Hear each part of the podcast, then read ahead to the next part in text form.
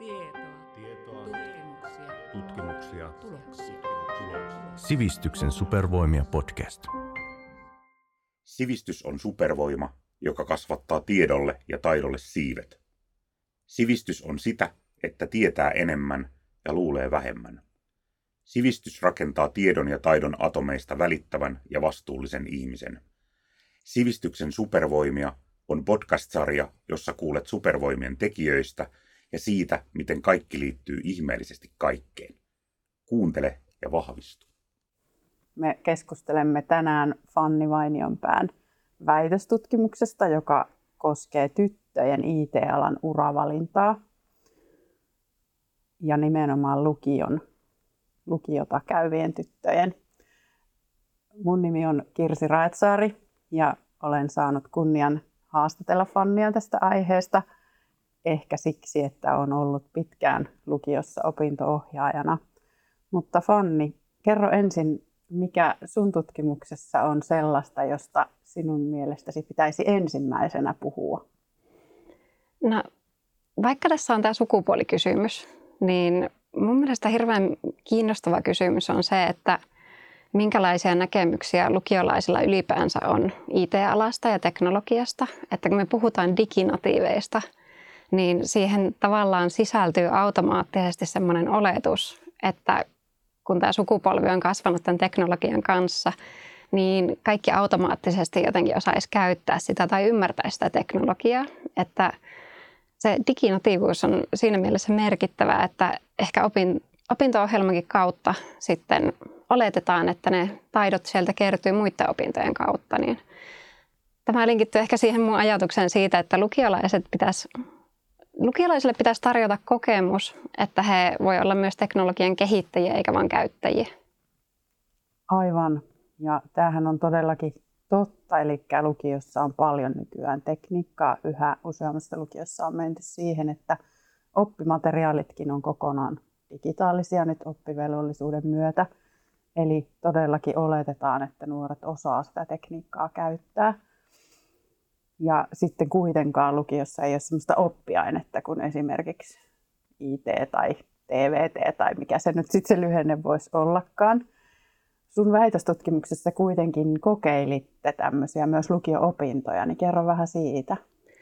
Joo, no just kun lukiossa monesti voi olla jotain TVT-opintoja, että katsotaan, okei, okay, näitä ohjelmistoja sun tarvii osata käyttää lukiossa. Siellä voi olla Wordia, siellä voi olla Abitia ja muita työkaluja, mitä käytetään.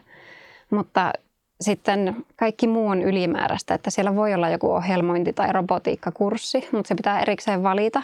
Ja kuten tiedetään, niin lukiolaisilla on nuo aikataulut aika täynnä ja muutenkin. Ja sitten jotenkin se pelkkä ohjelmointi ei mun mielestä tuosta IT-alan monipuolisuutta esiin, että esimerkiksi sitä, miten me katsotaan käyttäjäkokemuksia ja semmoista ihmisen ja teknologian vuorovaikutusta, niin mulla oli sitten halu työstää tämmöistä erilaista lähestymistapaa. Ja sitten löydettiin lukio-opettaja hankkeessa, jolla oli tarvetta kehittää tämmöinen TVT-kurssi tyhjästä tavallaan, niin hänen kanssa sitten tehtiin yhteistyötä, että – hankkeen puitteissa minä pystyin luomaan materiaalit ja hän sitten kommentoi niitä ja toteutti sitä kurssia ja seurattiin, että mitä siinä tapahtuu, niin se oli tämmöinen yrittäjyyslähtöinen kurssi. Että ne nuoret sai keksiä jonkun oman yritysidean, ihan mikä vaan kiinnostaa ja sitten sitä lähdettiin työstämään tämmöisten työkalujen kautta, mitä me IT-alallakin käytetään, niin tuli semmoisia erilaisia työvaiheita ja asioita näkyviin ja sen lisäksi sitten tämmöisiä, mitä kirjallisuus sanoo tärkeäksi, että saa niitä kontakteja sinne IT-alan ihmisiin, että siellä on niitä korkeakouluista esimerkiksi niitä sitten opettajia, jotka tulee juttelemaan siitä, että mitä he opettaa ja sitten ihan niitä vierailuja, että saa sitä vähän konkretiaa siihen, että mitä vaikka printattua elektroniikkaa voidaan tehdä. Aivan. Tuossa tulee jo hirvittävän monta asiaa, jotka lukio-arjessa ei välttämättä ole niitä kaikista yleisimpiä. Eli esimerkiksi tämä, että mitä kerroitkin, niin, niin, niin jokaisella koululla ei välttämättä ollenkaan ole näitä näitä tota, niin, opintoja ja se pitää sitten sieltä valita, että sehän on, mehän tiedetään, että lukiolaisilla on tosiaan aika täysiä aikatauluja. Minkälaisilla jutuilla te saitte lukiolaisia innostumaan näistä? No mun oma ajatus tuossa esimerkiksi tämän kurssin kanssa oli se, että me ei oteta yhtä lähestymistapaa, että no annetaan tytöille nyt vaikka niitä luovempia, ihmislähtöisempiä juttuja, vaan tarjotaan kokonaiskuvaa ja annetaan sen nuoren itse sieltä tutkia ja katsoa, että mistä kiinnostuu. Niin mun mielestä kokonaisuus oli siinä, mikä ehkä toimi, että niiden nuorten käsitys IT-alasta ylipäänsä laajeni ja sitten joku sieltä saattoi löytää, että hei, mua kiinnostaa tämä juttu täällä. Mutta sitten mehän koitettiin monia erilaisia asioita, että esimerkiksi osana väitöskirjatutkimustakin tein semmoisia IT-alan infoja, että kävi ihan kertomassa siitä, että minkälaista se työelämä on, minkälaisia opintoja siellä on, niin kyllä ne nuoret ehkä sitä kuuntelee jonkin verran, mutta onhan se eri asia päästä kokemaan kuin se, että joku vaan selittää. Niin, ja sitten sinne infokin kuitenkin täytyy niinku kiinnostua sen verran, että kävelee sisään, että jos ne on vapaaehtoisia kaikille. Niin... Joo, no nehän oli monella tavalla, että välillä oli tämmöinen erillinen vaikka välituntitapahtuma, että sinne voi tulla kiinnostuneet. Saattoi olla tämmöinen niin salissa järjestetty erityinen tapahtuma, minne ohjattiin, tai sitten saattoi olla ihan pakollisena osana oppituntia. Että kyllähän se kävijämäärä vaihteli vahvasti sen mukaan, että kuinka pakollinen se oli. Aivan. Että ehkä tavallaan muuten vaan ne valmiiksi kiinnostuneet tulee sinne kuuntelemaan. Joo, ja sehän se varmaan meillä on justiin haastavaa ihan minkä tahansa alan esittelyssä, että se monesti se ennakkokäsitys tavallaan niin kuin sitä suuntaa, sitä kiinnostusta, ja jos aina pitää vaan valita, niin sitä valitsee niitä, mistä valmiiksi on jo ehkä tiennyt jotain. Niin ja mielestäni sullakin voi olla kiinnostavaa näkemystä siihen opinto-ohjaajana, että osana väikkäriä myös haastattelin useampaakin opinto-ohjaajaa ja sieltä sitten tuli esiin nämä myös vaikeudet siinä lukiokontekstissa, että sä ehdit ylipäänsä tuomaan sinne niistä kaikista eri aloista tietoa. Että eihän voi olettaa, että kaikki opot nyt yhtäkkiä mainostaa IT-alaa ihan jokaiselle opiskelijalle, että eihän se niin mene. Niin, ja totta sekin on tuo, tuo että tota, kun niitä esittelee, niin sitten pitäisi jotenkin tavallaan olla vähän aika kattavasti kaikenlaista tarjolla ja silloin tullaan siihen, että opiskelijan pitää kuitenkin niistä joitakin valita ja kaikki ei voi mm. perehtyä kaikkeen. Mikä sun mielestä siinä nousee niin kuin tärkeäksi, kun IT-alaa esitellään nuorille? No. semmoiseksi, niin kuin mikä siinä olisi semmoista, mikä olisi tärkeää tuoda niin kuin lyhy- vaikka lyhyessä infossa esille? No, jos lähdetään ihan siitä, että mun yksi semmoinen oleellinen löydös siinä väitöskirjassa oli, että nuorilla on edelleen yllättävänkin stereotyyppiset ja vanha-aikaiset näkemykset IT-alasta, että se tieto ei vaan korvannut niitä. Ja nämä stereotypiathan on sitä, että se on teknistä, matemaattista, jotenkin hankalaa ja tylsää. Niin, että miten me lähdetään näitä ideoita sitten täydentämään niillä, että mitä meillä tällä hetkellä on siellä tarjota, ehkä semmoisia positiivisemman kuuloisia asioita. Niin mä koitan tuoda esimerkiksi sitä meidän tietojenkäsittelyn näkökulmaa, että vaikka se matemaattisuus, jos se jollakin on este, niin tietojen käsittelyssä ei ole pitkää matematiikkaa pakollisena. Itse on käynyt lyhyen ja se on ollut oikein riittävää tälle minun polulle. Ja sitten se ehkä, että se ei ole pelkästään teknistä, vaan sun pitää oikeasti ymmärtää siellä kulttuureita ja ihmisiä ja että mitä me oikein tehdään, kun me tehdään sitä teknologiaa ihmisille. Niin jos tavallaan tämmöisiä vähän avartaa niitä näkökulmia, että se ei ole pelkästään, että tässä on puhelin, koodataan siihen appi ja rahaa tulee tilille. Että se on hirveän monimutkainen asia se teknologia ja miten se vaikuttaa meidän elämään. Niin mun mielestä meidän pitää sitä tietoisesti tehdä. Niin. Aivan. Ja toi on tosi hyvä keino, että, että voi kertoa niin kuin erilaisia tarinoita ihan elävästä elämästä. Miten mm. sä itse tulit valinneeksi sun opintopolun tai minkälaisia valintoja sä oot tehnyt siellä ja erityisesti minua kiinnostaa tietenkin myös ne sivuainevalinnat, että kun voi aina yliopistotutkinnossa valita, että mitä kaikkea muuta opiskelee kuin sitä pääainetta. Joo, no jos miettii sille ihan lukiotaustalta, että minua kiinnosti hirveästi kielet ja kulttuurit ja psykologia ja fil- filosofia, niin sitten lukiossa oli tämmöinen info, kun mä olin ihan hukassa vielä apivuonna, että mihin mä haen, niin siellä esiteltiin ammattikorkeakoulun tämmöistä linjaa kuin Business IT. Se oli englanniksi, mikä oli mulle plussaa. Sitten siellä voi tehdä nettisivuja. Mä ajattelin, että se on kivaa ja luovaa tekemistä. Ei ole semmoista niin, niin teknistä, mitä ehkä laitteiden kanssa värkätään, mutta tekniikkaa kuitenkin. Ja sitten siinä on se business-näkökulma, niin mä ajattelin, että se on aika silleen, avarat mahdollisuudet antaa, että se ei hirveästi sulje mitään pois. Lähdin sitten ammattikorkeaan tietojen käsittelylinjalle ja tradenomiksi, niin siinä sitten tuli opiskeltua Ranskaa, Venäjää, tämmöisiä jotain kulttuurikursseja ja sitten maisterivaiheessa yliopistolla, kun jatkoin sinne, niin siellä sitten tuli esimerkiksi tämmöinen kurssi käytä kuin Software Business in China ja sitten, että no opiskellaanpa kiinan kieltä. Niin sitä hirveästi pystyy oman kiinnostuksen pohjalta muokkaamaan sitä sun osaamista ja tutkintoa. Että jos sä oot tosi tekninen tyyppi, niin sä voit ahmia kaikkia niitä aiheita. Sä voit ottaa matemaattisia juttuja tai sä voit ottaa vaikka psykologiaa tai liiketaloutta. Että jotenkin itse siinä mielessä ihan iloisin mielin mainostan alaa nuorille, kun mä tiedän, että siellä on paljon tilaa muokata sitä tutkintoa oman näköiseksi. Niinpä, ja tämä on varmaan just sellainen asia, mitä lukiolaisen on tosi vaikea hahmottaa, että se on, on tota niin tärkeää, että saa tämmöisiä esimerkkejä ihan käytännön mm. kautta. Mm. Tota, sullakin oli varmaan jotain vähän ennakkoluuloja, tai en tiedä, sanoit tuossa äsken, että valitsit alan, koska, koska siellä oli vähän tekniikkaa, mutta ei kuitenkaan ehkä niin teknistä. Mm. Miten tota, sä ajattelet, että ne karkeimmat stereotypiat meillä vieläkin, sä jo äsken niitä tuossa vähän toit, mutta ne on kauhean kiinnostavia, että mitä sulla tuli siinä tutkimuksessa vastaan, että mitkä pitäisi meidän kaikkien kumota? No tähän liittyy hirveän vahvasti näin, että kun puhutaan tästä sukupuolen moninaisuudesta ja kaikesta, ja se on ihan valtava aihealue, mutta jos me linkitetään sen nyt tähän teknologiakeskusteluun, niin ajatellaan, että me synnytään tiettyyn sukupuoleen, se on meidän biologinen sukupuoli. Ja sitten yhteiskunnan kautta meillä on tämmöisiä tapoja kategorisoida ihmisiä, että okei, että tuo tyyppi kuuluu tuohon ja tuo he tuohon lokeroon. Että me tietää, mihin se kuuluu ja mitä sen kuuluu tehdä ja kaikilla on oma paikkansa. Niin mun mielestä se on osa tätä ilmiötä, että teknologia nähdään maskuliinisena ja miesten juttuna. Mikä on sinänsä kiinnostavaa, koska naiset on ollut siellä koodaamassa ensimmäisiä tietokoneita ja vahvastikin mukana. Mutta sitä ei ole tehty vain näkyväksi. Että jos nuorilta kysyy, että tiedätkö ketään IT-alan tyyppiä, tiedätkö ketään julkisuudesta, niin sieltä saattaa tulla Bill Gates tai Elon Musk, mutta kukaan ei tiedä, ainakaan alueella kukaan ei tunnu kuulleen Linda Liukkaasta, vaikka kovasti nostetaan näitä naisroolimalleja. Niin meillä on tavallaan tietyt näkemykset siitä, että kuka on osaava teknologian parissa. Niin jos sä et kyseenalaista sitä, tai sulla ei lähipiirissä satu olemaan, joka, joka erityisesti kannustaa sua, että hei, teknologia voisi kiinnostaa sua, niin se on hirveän helppo ohittaa kokonaan se vaihtoehto. Kyllä, ja tämä pätee varmasti sit monelle muullekin alalle, missä niitä ne stereotypiat vaikuttaa, että näinhän se just menee ja silloin on tosi tärkeää niin tiedostaa niitä myös meidän niin ohjaajina ja kouluväen, mutta sitten tietenkin myös perheissä ja mm. nuorten itsekin pikkuhiljaa sitten niin niitä voi ottaa puheeksi.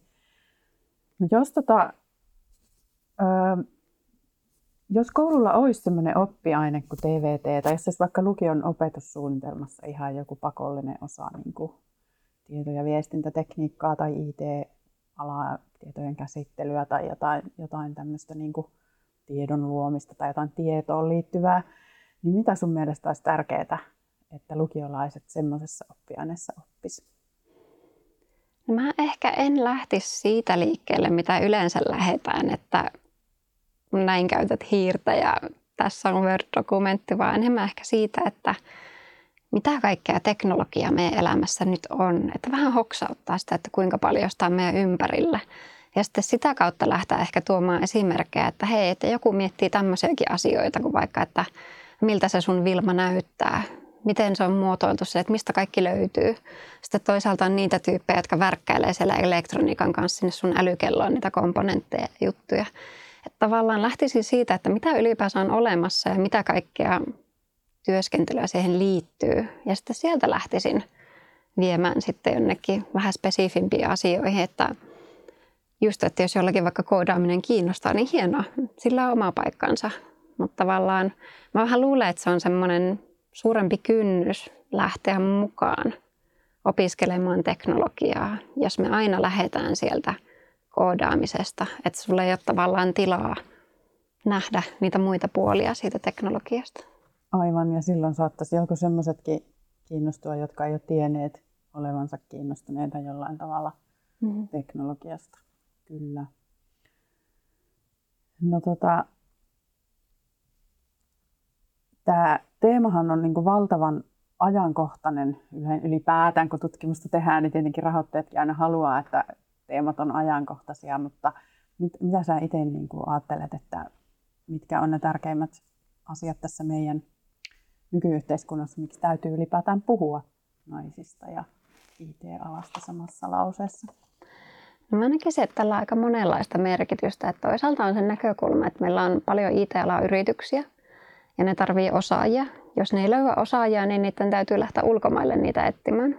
Niin siinä on tavallaan yksi tärkeä syy, että me pysytään kilpailukykyisenä. Että jos puolet meidän väestöstä toteaa, että tämä ei, koske mua tai ei kiinnosta mua, niin hankalampihan meidän löytää tarpeeksi osaajia.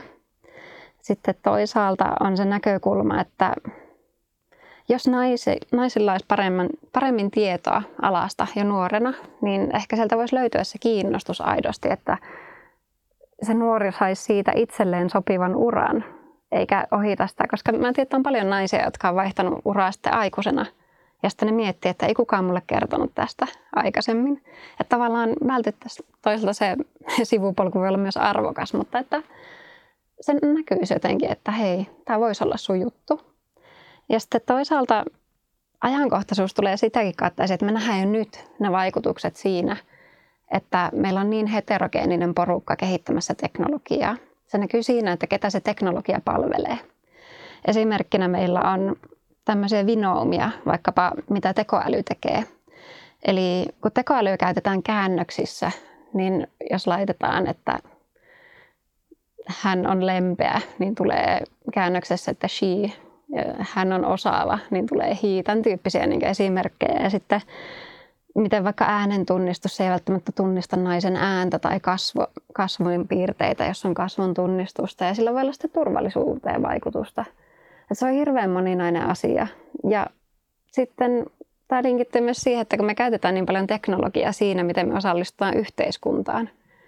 Että me käytetään meidän älypuhelmia vaikka siihen, että miten me osallistutaan julkiseen keskusteluun, miten me asioidaan pankissa, kouluasiat, niin kuin sanoit, hirveästi käytetään nyt teknologiaa. Ja sitten mietitään vaikka ihan sitä laitetta, se fyysinen puhelin, kenen kämmeneen se istuu, nämä isot puhelimet. Niin siitäkin on ollut ihan keskustelua, että hei, että tämä on suunniteltu miehille. Sillä ei yhtään niin miehiä syyllistämättä, mutta siis siitä näkökulmasta, että ehkä jos siellä olisi erilaisia näkökulmia ja tyyppejä, niin sitten nämä asiat tulisi jo siellä suunnitteluvaiheessa esiin. Kyllä.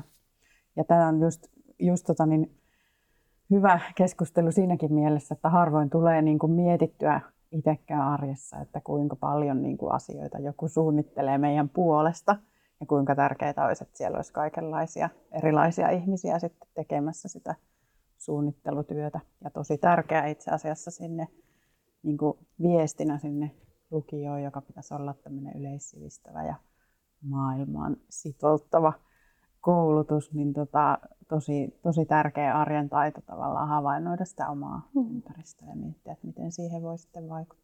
Mulla olisi itse asiassa sulle kysymys. Okei, okay, Mä mietin sitä, että kun siinä mun tutkimuksessa nousi esiin se, että opot koittaa kertoa näistä aloista nuorille. Ja sekä opot että nuoret etsii sitä tietoa netistä. Niin Pystytkö sä sun mielestä opona keskustelemaan just näistä kaikista eri aloista, jos ei puhuta pelkästään vaikka teknologiasta? Mä mietin sitä sun omaa taustaa peilaten, että kun mulle opot sanoo sitä, että no, että kun en mä mun taustalla tiettyä ymmärrystä syvemmälle pääse tässä ja pysty sitten kertomaan nuorelle, niin mikä on sun kokemus siitä? No kyllähän se varmaan just jotenkin noin menee, että mä oon esimerkiksi tänään keskustellut ilmavoimien tota niin, lentäjäkoulutuksesta ja kyllä se menee niin kuin omasta kokemuspiiristä aika kauas, että kyllä siihen joutuu niin nettiin turvautumaan mm. ja sitten siihen, että mitä on jonkun toisen kanssa ehkä aikaisemmin selvitellyt asiaa, että näinhän se menee, mutta kyllä siinä täytyy niin kuin rehellinen olla mm. sille nuorellekin, että nyt tämä ei ole, että täytyy niin kuin sanoa myös ihan suoraan, että tämä ei ole nyt mun niin kuin osaamisen ydinaluetta, että katsotaan yhdessä ja sitten kysytään joltain sellaiselta, joka paremmin tietää. Mm. Mutta tosi hyvä pointti ja kyllähän se on tosi tärkeä osa niin kuin opon työtä on se myös se itsensä ajan tasalla pitäminen, että pysyy näissä ajankohtaisissa keskusteluissa ja osallistuu mm. kaikkiin koulutuksiin. Että se on tosi tärkeää. Ja myös se, se mitä, mitä tota, niin tiedän, että tekin olette hankkeessa tehnyt, että olette kouluttanut koulujen väkeä, niin sen jotenkin niin kuin, saaminen läpi sinne kouluille, että miten sitä niin kuin, ja eri aloilta muutenkin olisi. Mm. Mä vielä tartun siihen tota, kiinnostavaa teemaa siihen niistä diginatiiveista saataisiin ihan aloittaa sillä tämän keskustelun, että, että kun meillä on nuoret kuitenkin, oletetaan, että ne on tämmöisiä ja itse asiassa jo lapsetkin diginatiiveja, että ne on vaippaikäisestä asti kulkenut iPadin kanssa tai, tai puhelinkoorossa ja osaavat sitä monellakin tavalla käyttää, niin mitä huomasitte siinä sun tutkimuksessa, että, että tota, mitä niin kuin virhekäsityksiä se aiheuttaa se, että me ajatellaan, että kaikki on diginatiiveja ja osaa teknologiaa käyttää? Tämä yksi haaste, mikä tämmöisten matematiikan kautta TVT-opettajien näkökulmasta on ainakin se, että on nuoria, joilla on hirveän eritasoinen tietotaito liittyen tekniikkaan.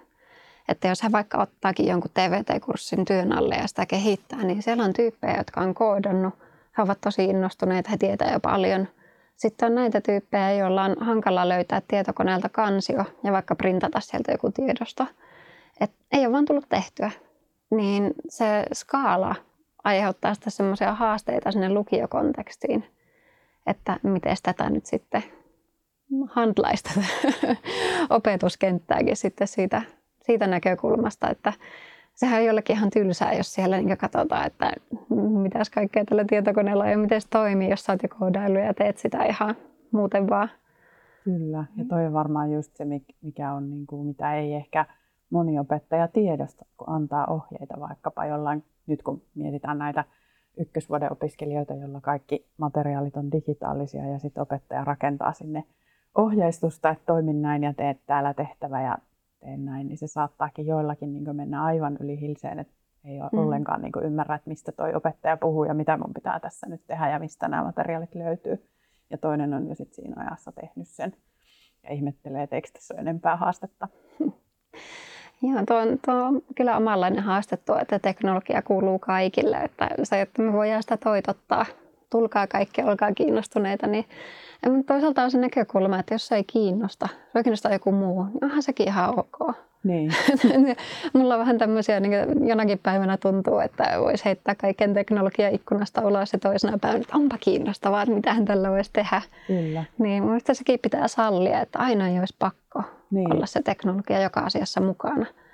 Ja mun mielestä oli tosi kiinnostavaa lukiokontekstissa, että ne just vaikka TVT-opettajat sano ja opot myös, että nuoret on aika konservatiivisia teknologian kanssa yleisesti ehkä, että just kun tehdään niitä tehtäviä tunneilla, niin mielellään tehdään sitten kynällä ja paperilla. Ja mä kyllä ymmärrän se hyvin, että mä itse tykkään edelleenkin tähän muistiinpanot kynällä ja paperilla, koska siitä jää ihan eri tavalla semmoinen muistijälki ja sä prosessoit sitä asiaa.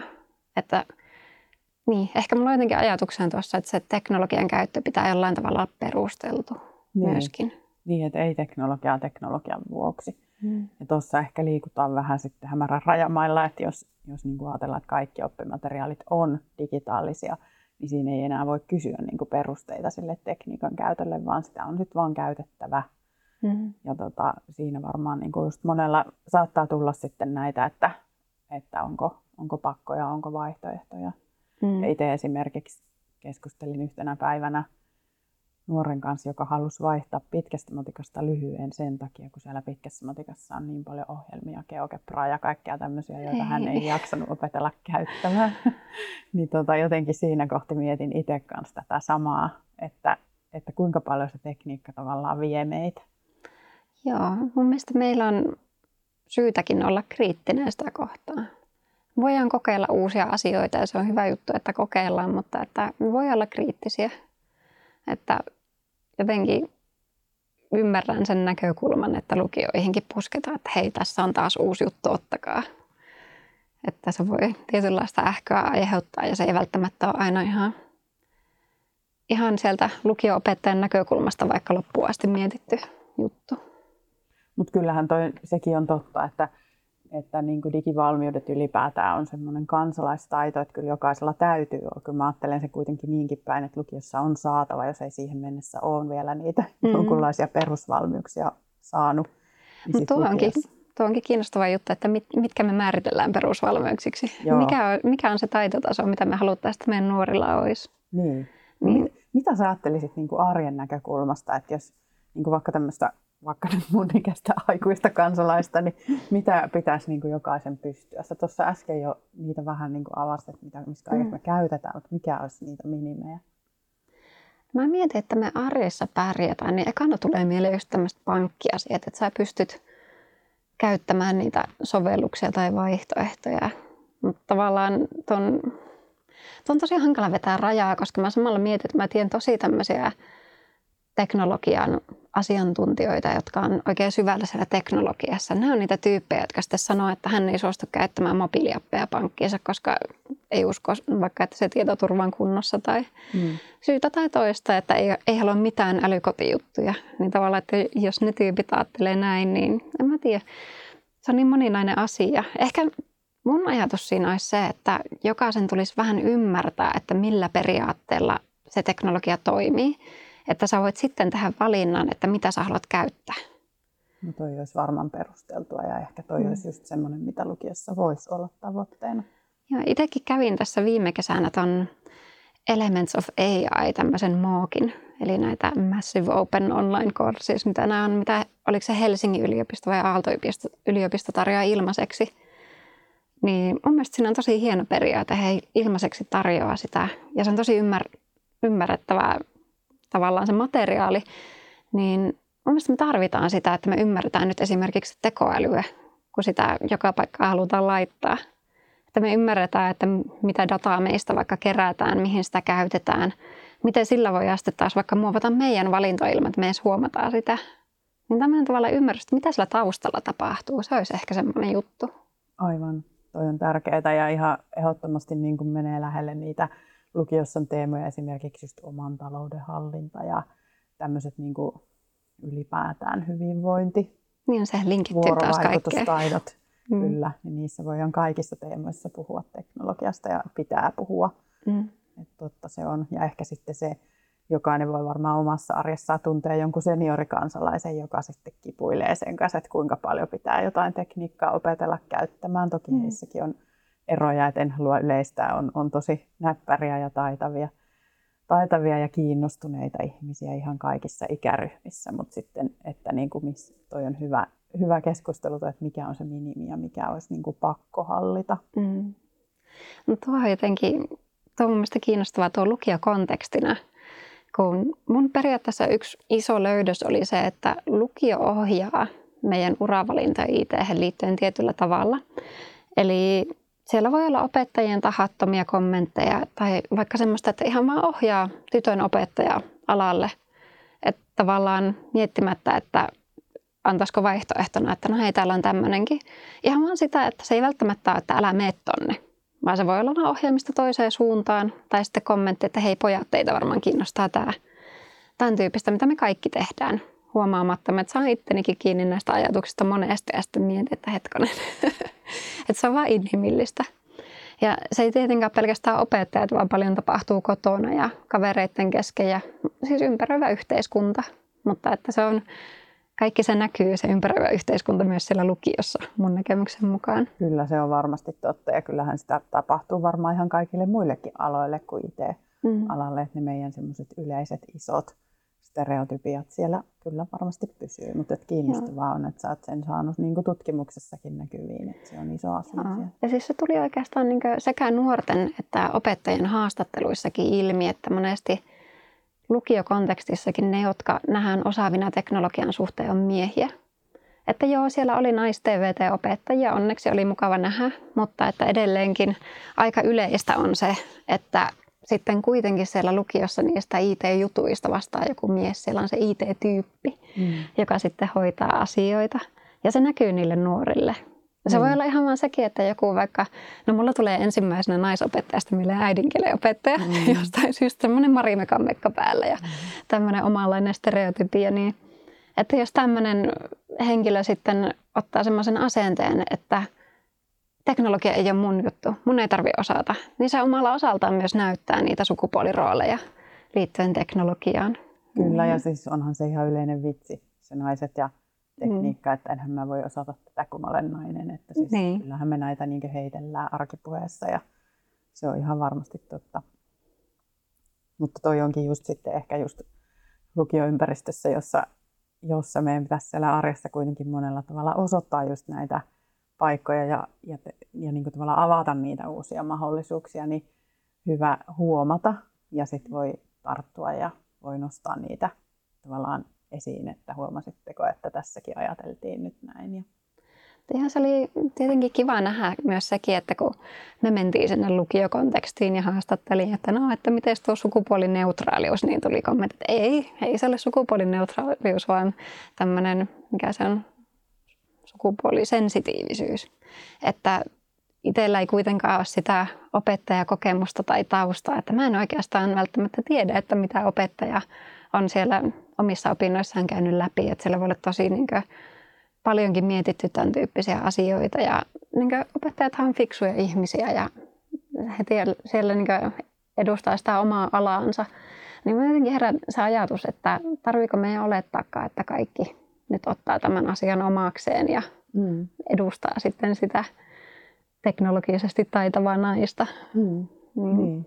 Onhan meitä yhteiskunnassa monenlaisista asioista kiinnostuneita ja mm. saa ollakin ja pitääkin olla. Mutta mm. tietenkin mitä enemmän näistä puhutaan, niin sitä enemmän sitten tavallaan niistä tulee semmoisia, just niin kuin äsken sanoit, että sen sit voi niin kuin itse valita, että kumman mä teen, että se ei mene mm. sillä niin kuin kaikki muutkin on mennyt tai kuin miten yleensä tehdään, niin mun ei tarvitse toimia niin, vaan siis mm. voi itse valita, tehdä sen tietoisen valinnan.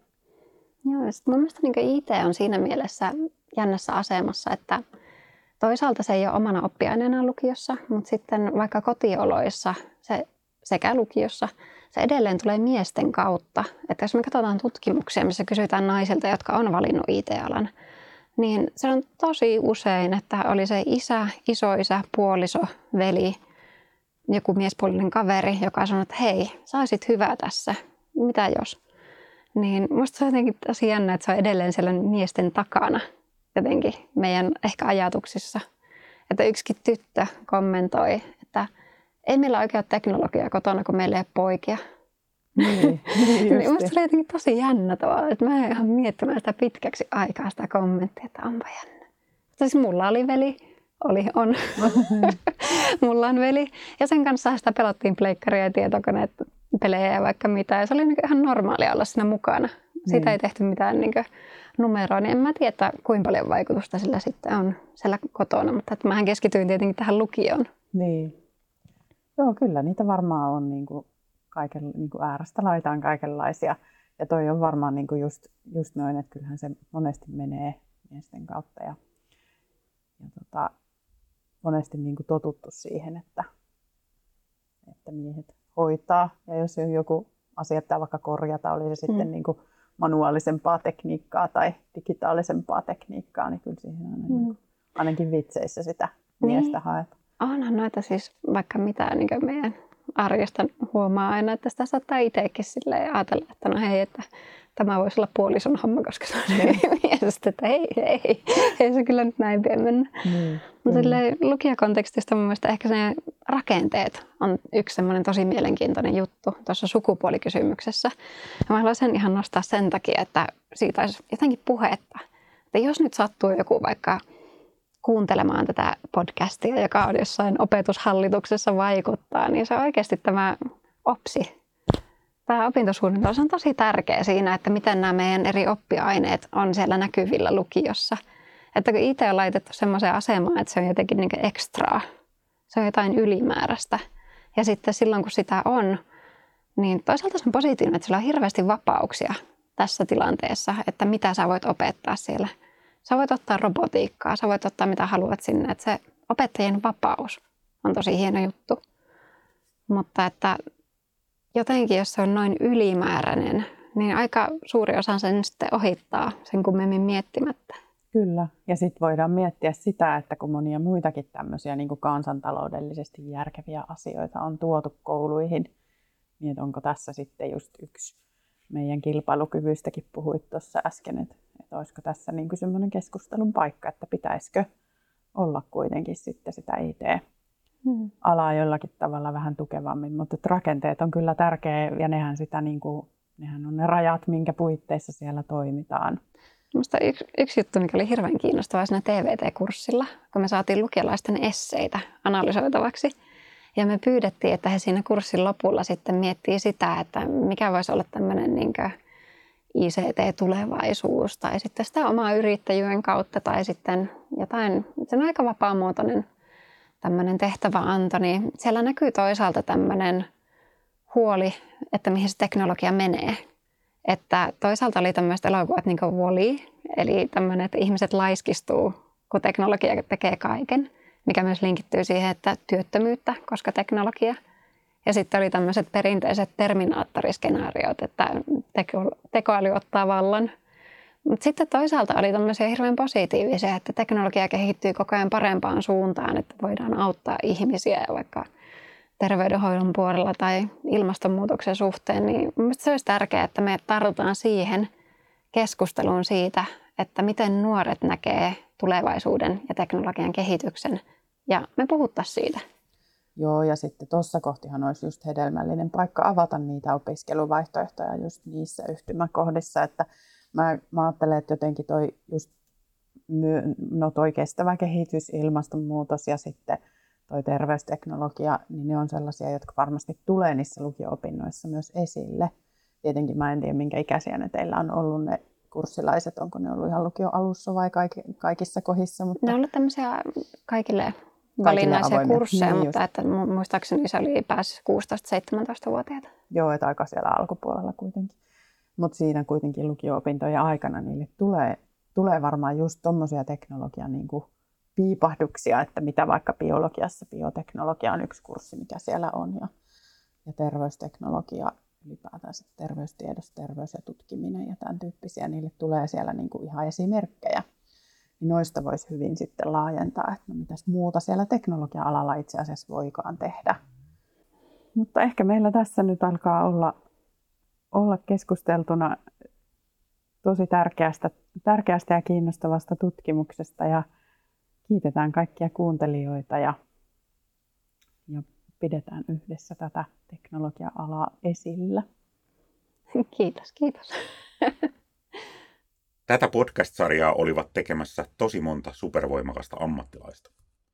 Minna Helsteen, Mario Immonen, Pauliina Kanervo ja Jussi Tomberg Oulun sivistys- ja kulttuuripalveluista. Oulun yliopistolta Katri Koivu, Kati Kyllönen, Heini Pohjola ja Antti Siipo. Aluehallintovirastosta Sirpa Kova ja Linda Mord.